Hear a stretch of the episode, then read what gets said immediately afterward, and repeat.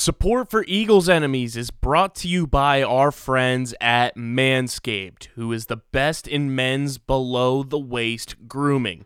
Manscaped offers precision engineered tools for your family jewels. They obsess over their technology developments to provide you the best tools for your grooming experience, just like we're providing you this podcast for the best analysis for each Eagles game every week. And that's why Manscaped has redesigned the electric trimmer. The Manscaped engineering team spent 18 months perfecting the greatest ball hair trimmer ever created and just released the new and improved Lawnmower 3.0. And 18 months, guys, is about how long it took Howie Roseman to kind of assemble this team to what we have now. And you know what we're dealing with.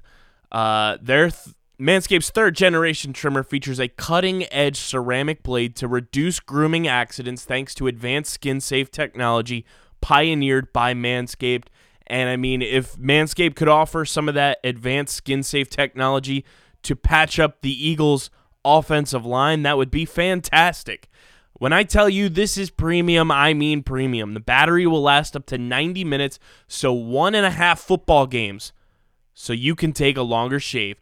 The waterproof technology allows you to groom in the shower, and one of the coolest features is the LED light, which illuminates grooming areas for a closer and more precise trimming.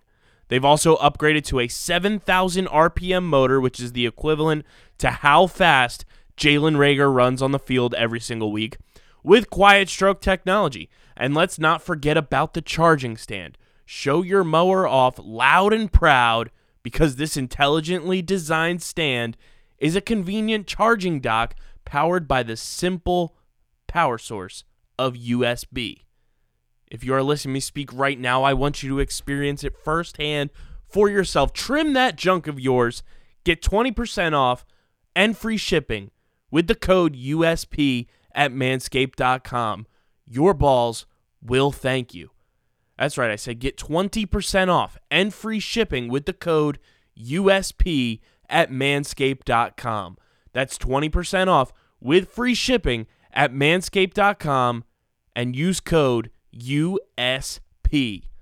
Let's get into another edition of Eagles Enemies presented by Underground Sports Philadelphia.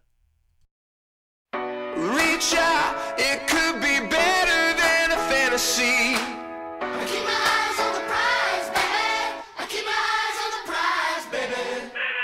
I got my levels out of place last night. Was a long one. Looking for a quick fix, looking for a shortcut. But if I want a game plan uh, for the long run What do I bring to the table? Said dumb luck. There's a good chance the last thing I think of Will show up in my sleep and crash all my dreams With some shit I won't repeat Cause it's not what I'm proud of. Some heaviness, some pettiness, some things I'm ashamed of. All right, the bye week's over. The mental vacation from the NFC least is over, but the Eagles are getting healthy, so that's a positive. Welcome back to Eagles Enemies, ladies and gentlemen, right here on Underground Sports Philadelphia. KB with you, hanging out with the man, the myth, the legend from Gotham Sports Network, Ethan Levy. What's up? It's good to be back. I don't even think you had me on last season. Was it two seasons ago? Has yeah, it I had you on the first season, and then Yeah. We were trying to get you on, but you had your vacation, which was like probably the last vacation you had before COVID struck down. Yep, So at least you got that vacay in. I did. Yeah, but it's good to be back. I'm happy to be here, and always appreciate you having me on. The crazy thing is you haven't been on since uh, Daniel Jones has taken over as quarterback for your New York Giants. So Maybe- maybe let's start with why. that because I know I- you are. I didn't actually go on vacation. I was just lying, so I didn't have to defend Daniel Jones on a podcast. Uh, let's start with that. You know your your love and affection towards your franchise quarterback. Yeah, um, being facetious, obviously. There, uh, it's. I say it's a tough situation, but it's really not a tough situation. It's a tough situation when you consider who owns the Giants, who the current general manager of the Giants is, and how brain dead half the, the Giants fan base is. It's really not that hard. Um, you know, if you had asked the fan base, probably even ownership, you know, a month leading up to the draft, hey, if we wound up with Daniel Jones with the sixth overall pick, how would you feel? I think a majority of fans would be angry. Um, a lot of fans were angry, and I think that anger is totally justified. Um, this is a guy who has beaten one team, not named the Washington football team, in his entire career. He has far more turnovers, both interceptions and fumbles, and he does touchdowns. Um, yeah, he can make a good deep throw. Um, he's really good at using his legs. You witnessed that firsthand. Um, Love a good 80 yard run. until the turf monster got him. But you look at this guy, you look at his body of work, you look at the fact that we're a year and a half in, and I'm sorry, you know, the, the days of preaching quarterback patience are over in the NFL. You look at what guys like Kyler Murray are able to do right out of the gates, and in year two, even guys like Josh Allen, who were sort of criticized for being that quote unquote prototypical quarterback, big white guy. And you know, year two, he just turned it up, and now he is, you know, probably not going to be MVP because of how well Russell Wilson, um, Pat Mahomes, and uh, Aaron Rodgers are playing. But you know, you could have easily made that case before the season started. But you just look at a guy like Daniel Jones, and you ask yourself, well, what's this guy's ceiling? And if the ceiling is, uh, we hope he can be Alex Smith, then you know that he is not your guy because for a franchise quarterback, you have to be able to elevate the people around you. You cannot be elevated. And I think a guy like Jimmy Garoppolo is the perfect example of, you know, think about how good the 49ers would be if they had above average quarterback play before all the injuries struck. Um, Alex Smith throughout his entire career was probably at best good for the most part a game manager and in this age i was actually joking with some friends the other day right? Think back to the nfl seven or eight years ago where you had guys like kyle orton that were regularly starting even jay cutler right? Like this isn't that nfl anymore. It- there there are way more good quarterbacks than there are mediocre to bad quarterbacks. So for a guy like dan jones where you think okay his ceiling is probably alex smith that's not great. And especially considering this upcoming draft where the Giants should have a top five pick, and you have probably at this point four guys who uh, who have first round hype, maybe even more, and the fact that this might be the last good quarterback draft for the next year or two, that's really setting yourself up for quarterback hell part two. The Giants had part one when they took Saquon Barkley over any of those four quarterbacks because hey, even if those didn't work out, you'd know, and then you're in the position this year to take one of these guys in the in the top five. But it really is it's just not inspiring. It's the same problems that persist over and over. And you have a chance to get they're not gonna get Trevor Lawrence, but I'm not bullish on Justin Fields. Other people Neither am I. there you go. We can talk about that. Um, a lot of people seem to be. I mean, Zach Wilson is shooting up boards. I'm a huge fan of Trey Lance. I think his ceiling is like, I mean, like if you would combine prime Cam Newton with Dak of last year, like that's how good I think this guy can be. Um, and, and again, when it's quarterback play, it's all about the ceiling. You don't want like a, a safe floor unless your team's already established and you just need a guy to be a guy. You know, you need to just another guy. So that's where I stand on Dan Jones. Yeah, and you've been outspoken as hell about taking Saquon Barkley number two overall, rightfully Yep. so.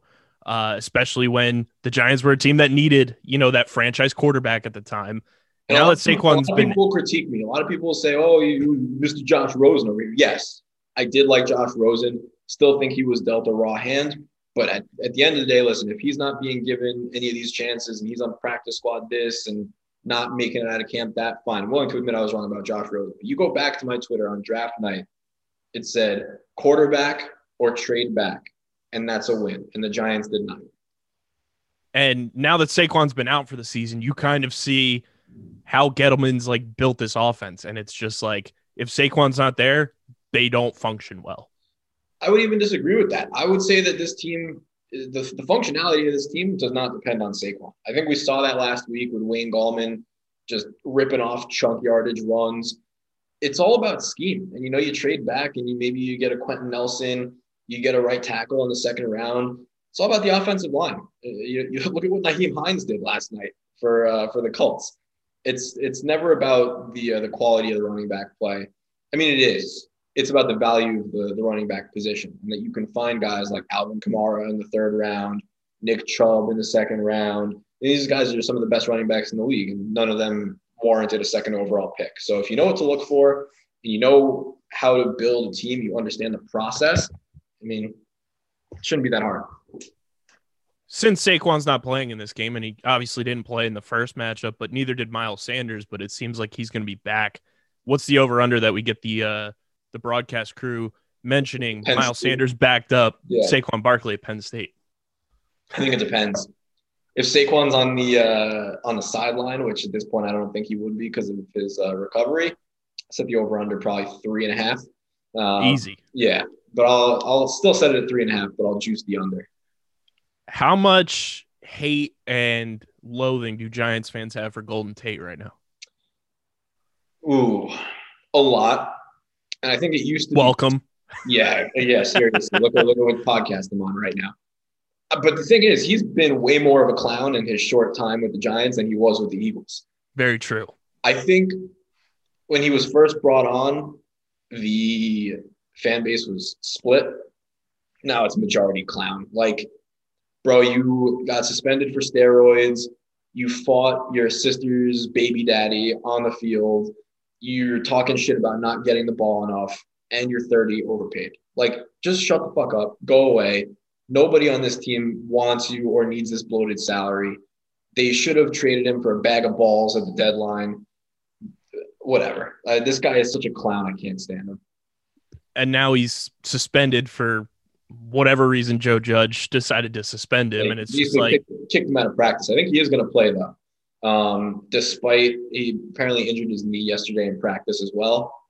He'll probably play, but again, I'm hoping it's limited snaps. Also, because I'm starting because of Golladay injury, I'm starting Sterling Shepard in fantasy. So for for many selfish reasons, I'm hoping Golden Tate is not uh, not playing. absolutely. Uh, one wide receiver that I love, but hate that he's on the Giants is Darius Slayton. Last season, the connection between Darius Slayton and Daniel Jones was unbelievable. Like they had something going.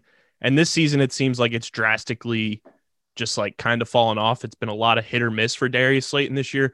What do you think has gone into that? And do you think it's Jason Garrett more than anything else? Yeah, I mean, I think I think it's twofold. I would put a majority of the blame on this on Garrett, um, his offense. I mean, I don't. We we've both watched plenty of Dallas Cowboys over the last few years. I don't think either one of us could say that they've ever been a huge fan of a Jason Garrett offense. Um, and a lot of people tried to tell me that it would be different when he came here because oh, he's going to be calling the plays now. It's not going to be. I forget the Kellen Moore Yeah. like he was the last couple of years in Dallas. But it's like, it's for the most part, in the recent weeks, it's changed a little bit. It's been unimaginative. It's been a lot of running the football unsuccessfully. It's been a lot of Evan Engram uh, trying to make a play in the open field. It's been a lot of short, quick passes because Dan Jones just panics and turns the ball over a lot. Darius Slayton was open a couple times deep in the last two two games.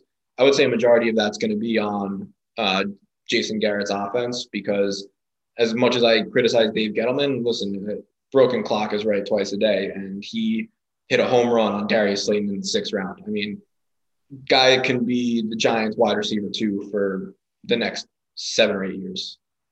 Yeah, he's a he's an absolute like he's one of those guys that can have a, a mediocre game and it's still a damn good game across the board if you Yeah. look at how NFL Like wide five receivers receptions, 75 yards, like just meat and potatoes type of player. Exactly. And you bring up Evan Engram, who I think Giants fans have also started to turn on, if not completely turned on. What is it with him? Because he's he's got the talent to be, you know, one of those dominant tight ends, but it seems like it's what's between in between the ears that has messed with Evan Engram. What is it that has just he's just unraveled? Yeah. I mean, that that's really it. Uh, I can't really speak for what's going on inside his head. And as much as I hate the cliche of a guy that just needs a change of scenery, this is a guy that needs a change of scenery. You know, it. You look at the measurables: six four, four four forty, too too fast for a linebacker, too big for a defensive back. You can just right. You put you put a guy like this on the Chiefs, and you can just be like, okay, Andy Reid and Eric Bieniemy are going to turn this guy into a 1,000 yard, eight touchdown monster. And it just it hasn't developed. He's been in three different offenses. None of none of these coaches have been able to figure out how to use him. I think Jason Garrett has come closest, but it's just he's dropping balls, he's causing turnovers. We'll see. Um, it's a lot's really going to have to depend on how they use him in the second half of the season. But you know, it's tough because you want to trade him, but he has no trade value. So see what you can get out of him the rest of the year, and then maybe you get him on a friendly bridge deal in the offseason just to see maybe he can keep it up. But it's it's just a confusing situation. The guy's got the measurables, all the talent in the world. He just can't put it together. What's your take on this Giants offensive line right now? Because I think a lot of you know focus has been put onto it over the past you know season and a half, uh, trying to rebuild it, and then there's like a lot of back and forth with guys getting benched, injuries. What's your overall take so far on the Giants? You know, reworking this offensive line over the past two seasons. It's been uh, it's been in the works for even longer than that. You know, a lot of people like to shit on Jerry Reese and say that he didn't do anything to fix the offensive line. Fact of the matter is, he did try. He just failed. Um, the same the same way that Dave Gettleman did. Um, you know, Andrew Thomas is looking like the worst tackle in the draft out of the gates. Um, Will Hernandez has regressed since his rookie season. Nick Gates is an undrafted rookie or was an undrafted free agent uh, right tackle. They then moved to center. Kevin Zeitler is over the hill, over 30 right guard. And then you have um, Cam Fleming playing right tackle, who's just like a journeyman. You know what the deal is. With all the draft picks the Giants have committed to offensive line since 2013, it's really embarrassing that this is the state of the line. Um, and Dave Gettleman was brought in here because he can identify the quote unquote hog mollies. He hasn't done that. Um, could a guy like Shane Lemieux, who I was a huge fan of out of Oregon with the sixth round, develop into being, you know, a good left guard? Yeah, absolutely. But he's started one game. Andrew Thomas looked really good in his first game. So let's see what these guys put on tape first. But yeah, I mean, the, the offensive line isn't good. They've played a bit better in, in recent weeks, especially in the run game. Um, so we'll see if they can keep it up. But this is a, an offensive line that needs at least two more pieces uh, in the offseason. And depending on where they're picking and whether or not they decide to go quarterback, a guy like Penei Sewell with a top three pick would be a home run, in my opinion. Solidify one of your tackle spots for the next 10 years. And then hopefully Andrew Thomas figures it the fuck out. Man, I th- the only reason I was hoping the Eagles was were gonna tank this year was because I wanted Penei so badly.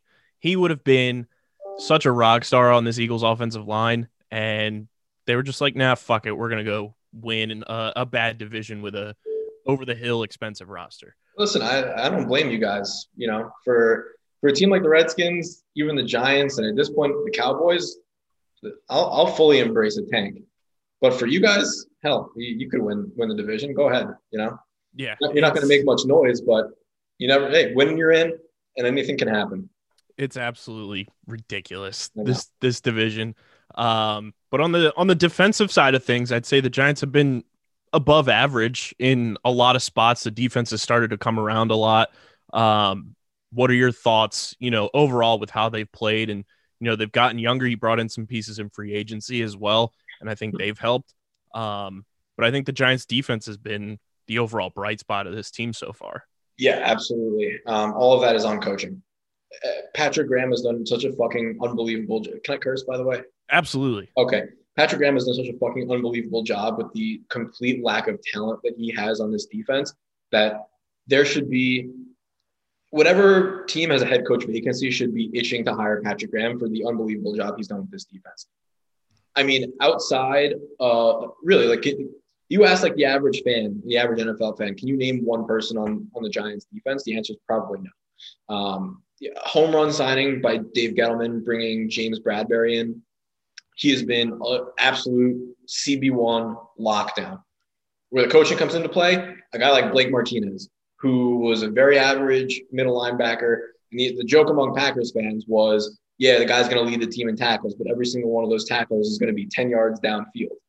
This guy has been a different player this year. He's got Ridiculous. he- game stealing interception last week. He's everywhere, all over the ball.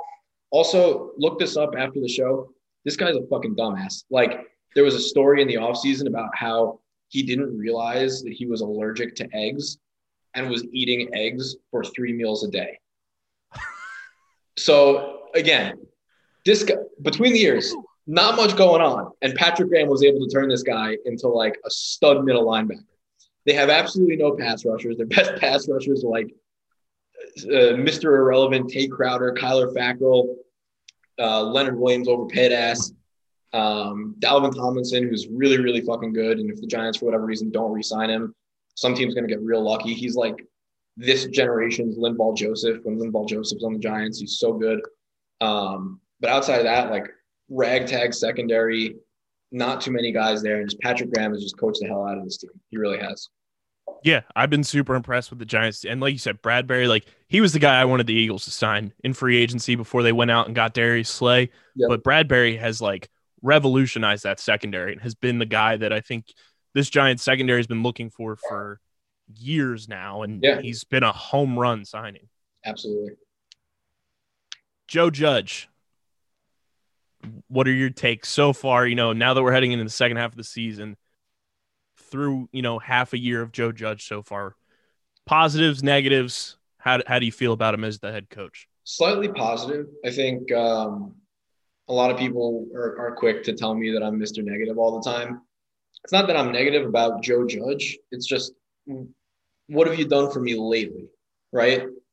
If this, and it was looking that way a couple weeks ago, this is a team that's going to finish with two wins and looking like they're going to have a top two, top three pick in the NFL draft, and they're going to bring in a new GM, if that new GM is like, you know what, I want my own coach, Joe Judge, thank you for your service, but see ya.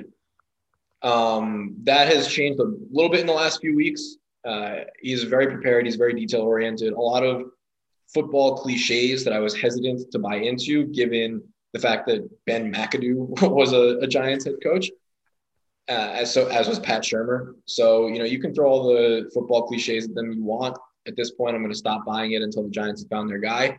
I'm I'm leaning towards the Giants have found their guy, but again, I still maintain the take that if they bring in a new GM, if they bring in Ed Dodds, who wants to bring in Robert Saleh from the 49ers, um, or someone like Mike Borgonzi from from Kansas City, who wants to bring Eric Bieniemy with him to be the head coach, then fine. Listen, Joe Judge, thank you. You did a great job. The team was dog shit. They're bringing in a new GM. I'm sure you'll have success elsewhere, but I, you know, there's just no attachment to him. Win me, win me some games. Wi- You know, make the playoffs. Do something. And I know he was dealt a raw hand with this roster, but you know, it, it is what it is, and I, I wish him the best if this is the end for him. Because it seems like from the outside looking in, a lot of the players have like bought into Joe Judge as being, you know, their guy, and and they like what he's you know implemented so far. which is impressive given how bad the roster is. But I think a lot of people came in with low expectations this year, the players themselves also. Because if you look at the, the Ben McAdoo team that turned on him, one, the team had a lot of personalities and divas, and I'm not just talking about Odell because he was generally well liked, you know.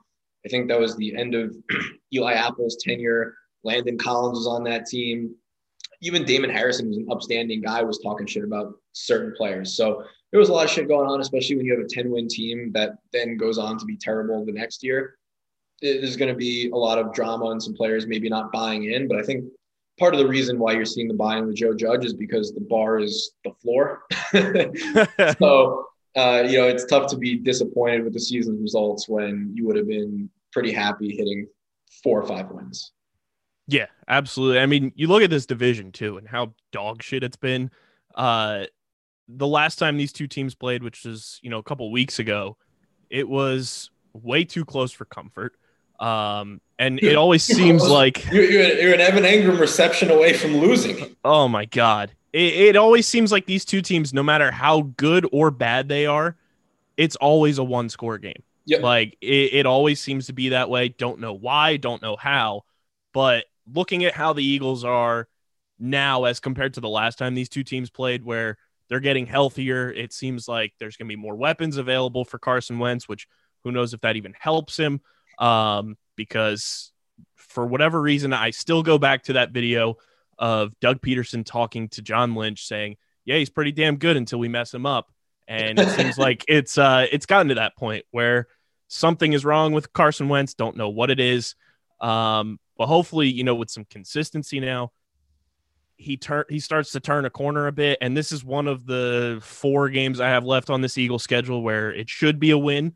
Um, but looking at this Eagles offense where they're getting skinny slender man Alshon Jeffery back. Uh, he looks like he's lost like 50 pounds uh, since he last stepped on a football field from the videos the social team put out yesterday.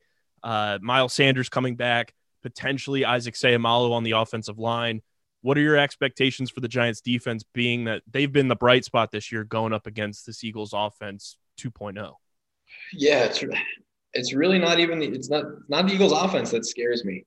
Uh, as well, I just muted myself by accident. As self-deprecating as I am about the uh, the Giants, man, Carson Wentz blows. Like I just watched this guy now. He was a totally different player than he was the year of the Super Bowl. He is just ruined. And I think it says a lot about the state of the team with how bad we saw him playing a few weeks ago. And Jalen Hurts can't even get in the game for a few passing down snaps. Like, you guys are headed for a rough period if you move on from Carson Wentz and you guys don't have a quarterback to replace him. Uh, you know, I, that Jalen Hurts pick is looking more and more questionable. Again, I'm not there behind the scenes. I'm not following the team as close as you guys are. But to use a third round pick on a quarterback like that who can't even beat out a guy playing as poorly as Carson Wentz, that's uh, a little worrisome.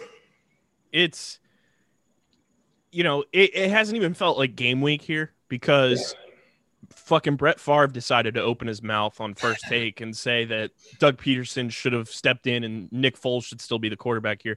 Take a look at how the Bears are playing, buddy. They're five and four since Nick Foles came in, and they were five and one before he was the starter. So uh, maybe check yourself on that. And that's been that's been the storyline all week is Brett Favre opening his mouth. It, was, it was that's the thing. It was never about Nick Foles versus Carson No. Wentz. It was it's neither Nick Foles or Carson Wentz. And it's like we are Nick Foles has not put an Eagles uniform on in two years, and we're still talking about it. Like it, it's it's t- been time to move on from that conversation. I think that's part of the reason Carson struggled is because the conversation just continues to pop up, and then the front office did what they did in the draft, drafted a quarterback early, and now he's got a guy looking over his shoulder, and it's just put even more pressure on him to feel like he has to do everything Yep. to impress everyone in the organization because everyone knows Jeffrey Lurie's going to keep Howie Roseman over Doug Pederson if it came down to that because Howie Roseman is Jeffrey Lurie's golden boy. Yep. But yeah, it's it's not the offense that scares me. It's the defense and whether or not the pass rush is just going to rattle Dan Jones enough to make a few mistakes, which uh, bar is very low. So you, you guys should be able to do that.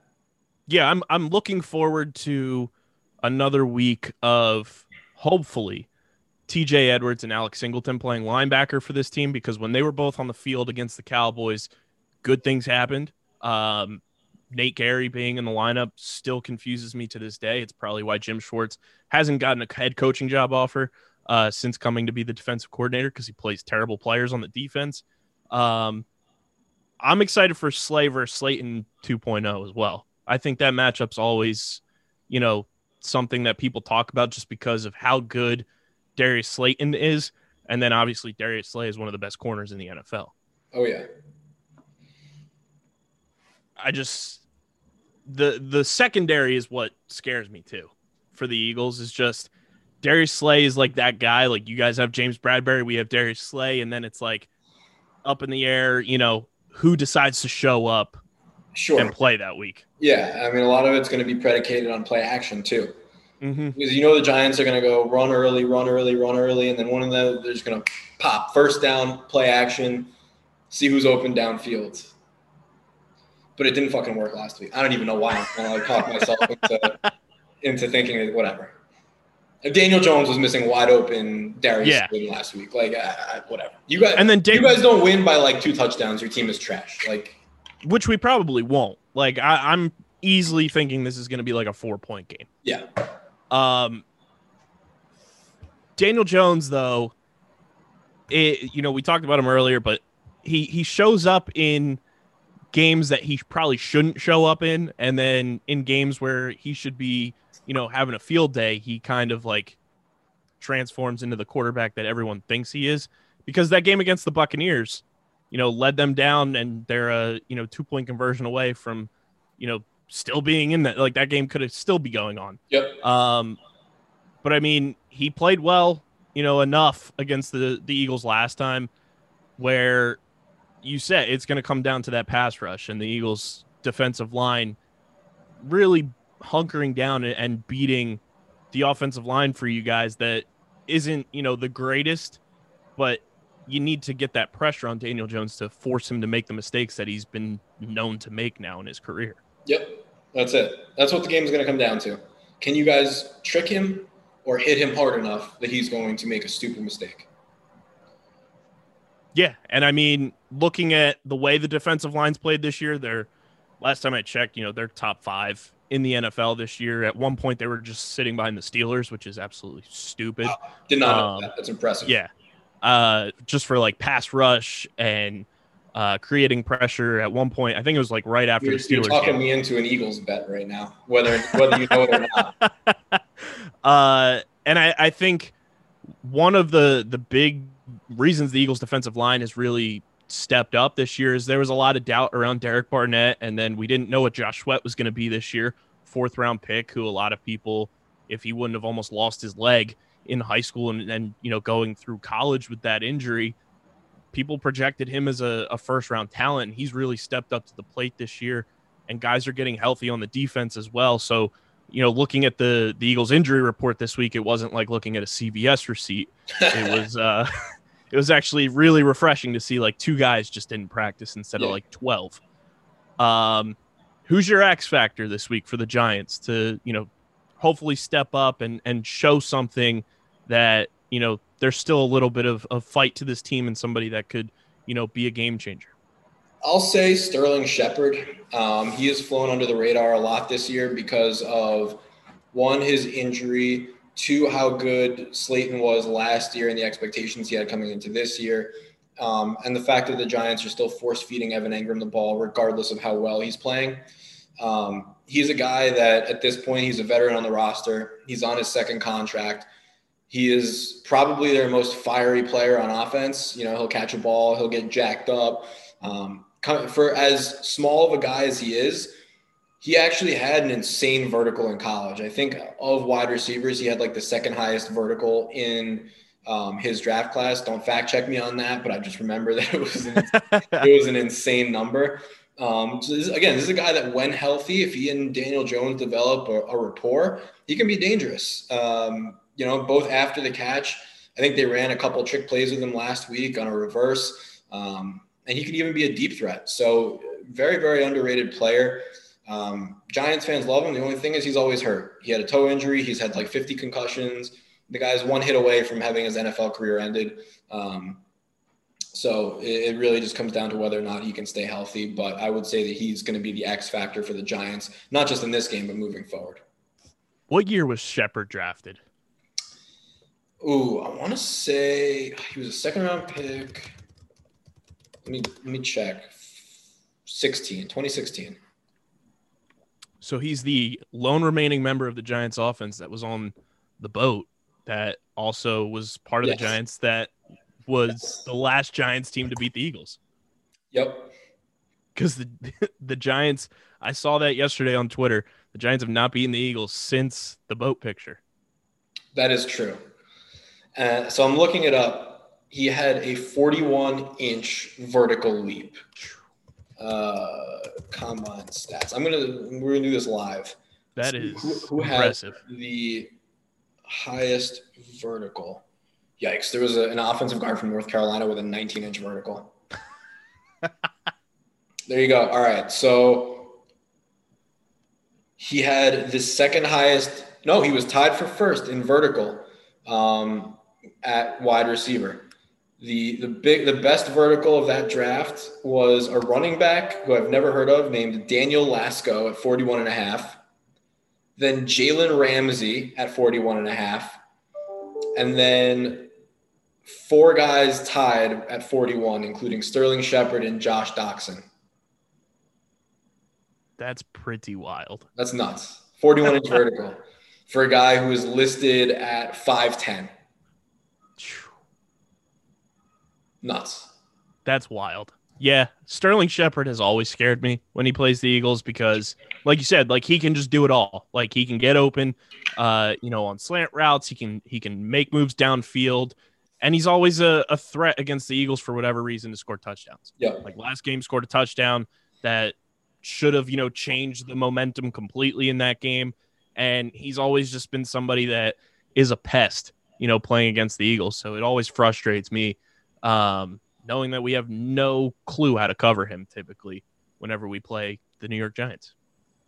There you go. Dave Gettleman out after the year. Yes. Does that cure everything No. for the Giants moving forward, like in terms of just stability? No, because John Mara is a fucking idiot. So, it, it, seriously, the, future of the franchise is going to rest on his shoulders, whether or not he is going to be able to get out of his own way. Um, his brother Chris is like VP of player development, fucking idiot, should not be in charge. They've just hired guys internally um, and who the organization is familiar with. You know who he consulted uh, with to before hiring Dave Gettleman? Ernie Accorsi, motherfucker, is like 75 years old, like has been totally out of touch with the game. Like enough's enough. Bring in a young mind, bring in someone who knows what they're doing with a good track record, who has zero attachment to the organization. Let him turn the ship around. Stop trying to do it yourself because you're an idiot. You don't know what you're doing. Your brother's an idiot. Steve Tisch is drunk in LA the entire time. Hire someone who knows what the fuck they're doing.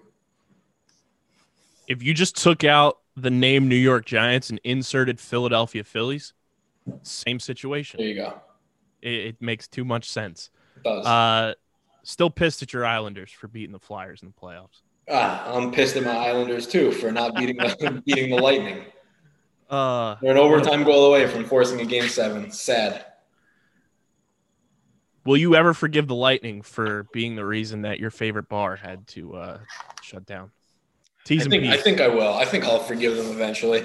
I don't. I don't think this is the end of the road for Offside Tavern. I'm optimistic about that. I have been following your retweets, and I, I do hope that they uh, they resurface where uh, things potentially could resurface.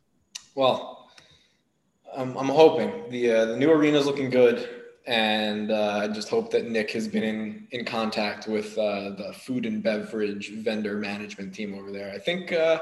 I don't know. I'm optimistic. We will see though.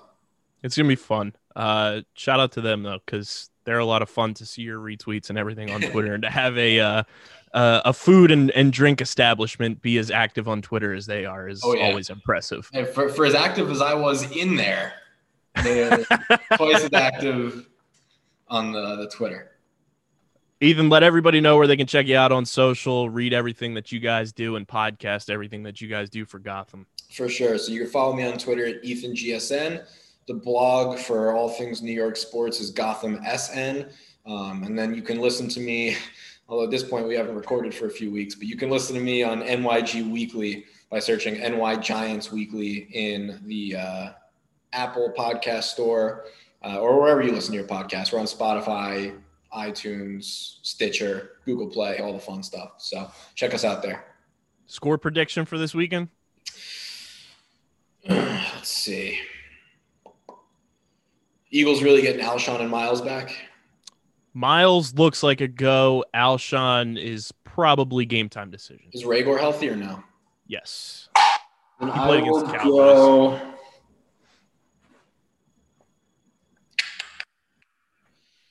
Twenty-eight seventeen Eagles. And you got to deal with Travis Fulgham, the uh, Yes, the hidden gem of all hidden gems. seriously, dude's been. Aaron Rodgers is probably punching a wall now that they had that guy in their building and now he's yep. playing somewhere else.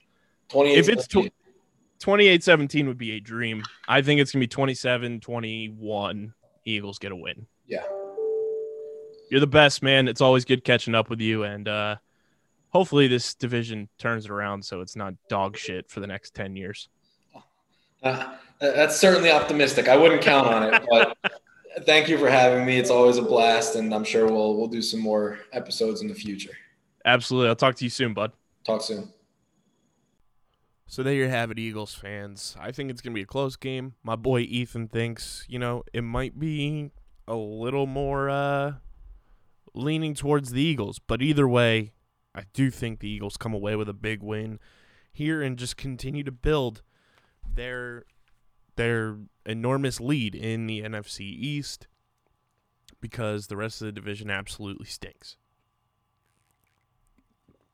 I think key plays, like Ethan said, it's going to come down to the defensive line doing what they have to do to make sure they're getting pressure on Daniel Jones, making sure that you know he's he's not comfortable in the pocket, make him you know scramble around, and uh, even though he's good with his legs, you can still create pressure and get after him and, and make him you know force him to make mistakes. So Eagles defensive line is definitely my X factor in this game, and uh, we'll see what happens. But make sure you guys are following Ethan and everything he does covering the Giants and all New York sports at Gotham Sports Network. They do a fantastic job. Uh, definitely an inspiration for us here at Underground Sports. And uh, make sure you guys are following us on social Twitter and Instagram at Underground PHI. Check out the website, undergroundsportsphiladelphia.com. And make sure you guys are following me on Twitter at KBIZZL311 and subscribe to the podcast on your favorite podcast app. And if it is Apple Podcasts, leave a five star rating and review. Let me know how you're feeling about this Eagles team heading into another matchup with the New York football Giants, even though they play in New Jersey. Five stars only because we have standards. We know you do too, and we know they're five stars. You can also listen to all the shows on Spotify, Google Podcasts, SoundCloud, Stitcher, the TuneIn app, iHeartRadio, radio.com, wherever you get your podcasts. We are there. And we'll be back next week as uh, we'll have a brand new guest playing the Cleveland Browns. The Eagles will be. They'll be traveling to Cleveland, take on the two headed monster of Kareem Hunt and Nick Chubb, who should be back this week for the Browns. So it's going to be an interesting matchup there. Uh, no OBJ, so that's a big boost for the Eagles as well. But uh, it's Eagles Giants week. Unfortunately, no DeSean Jackson, but uh, Alshon Jeffery is going to be back. So we'll see how Alshon performs in this offense, and as the Eagles get healthier, we'll see if it helps Carson Wentz. This has been the Week 10 edition of Season 3 of Eagles Enemies right here on Underground Sports Philadelphia. Thanks again to my man Ethan Levy. I'm your boy KB, and as we always say, go birds.